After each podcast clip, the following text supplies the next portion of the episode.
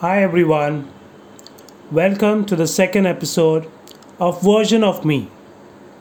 The last episode we spoke about the moments where we surprise ourselves and become aware that we are more than what we perceive and feel good about it. Well, today I want to share about the moments where we say words which we normally would not say and do things which we normally would not do and have this lump in our throat which we choke upon. We arrive at these situations mostly when we are in rage or going through disappointments in life. It's only after the acts we have done or words we have spoken we realize in those paused moments that it is not me.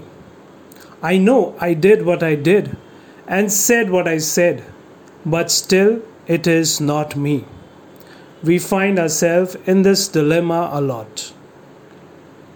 I had an event in my life. Details of the event we shall keep for future episodes. This event in my life brought out that rage and disappointment in me. Let me tell you, I am a rather calm person, but this event brought that rage out. It was at a very important juncture of my life wherein I was preparing for my CA exam, and it happened just one month before the exams.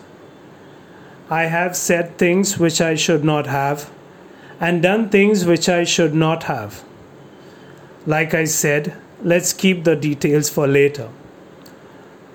I was constantly putting the blame on the opposite person for the life being a wreck. As time passed by, I realized I was stressing too much on which was out of my control and could have done much more on damage control if I would have not been in that blaming mode. It has been a learning for me. I still do go in that zone, but rather I recover faster now and take control of the events by becoming aware of the emotions and accept it rather than resist it. It is not easy, as I said, it creates that lump. But at the same time, we get help from high above to swallow that lump in, and it becomes a part of us now. Well, call for action today is take any one incident or any one event which you have been through this moment of this is not me pause and become aware of that emotion flowing within you. Get in touch of what you're feeling right now. There will be a temptation of judging yourself, putting yourself down at this moment. Become aware of that too and try to avoid that. Just pay attention to the emotion within you. What are you feeling?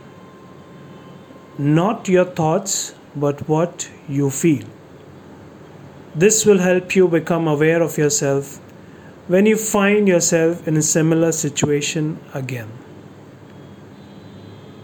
Well, thank you. That's it for today.